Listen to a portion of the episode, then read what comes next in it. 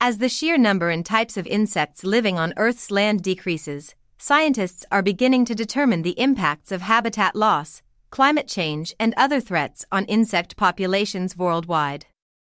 The combined consequences of climate change and high intensity agriculture may be driving declines in insects, on average by 49% in some of the most impacted places, according to a study published this week in Nature.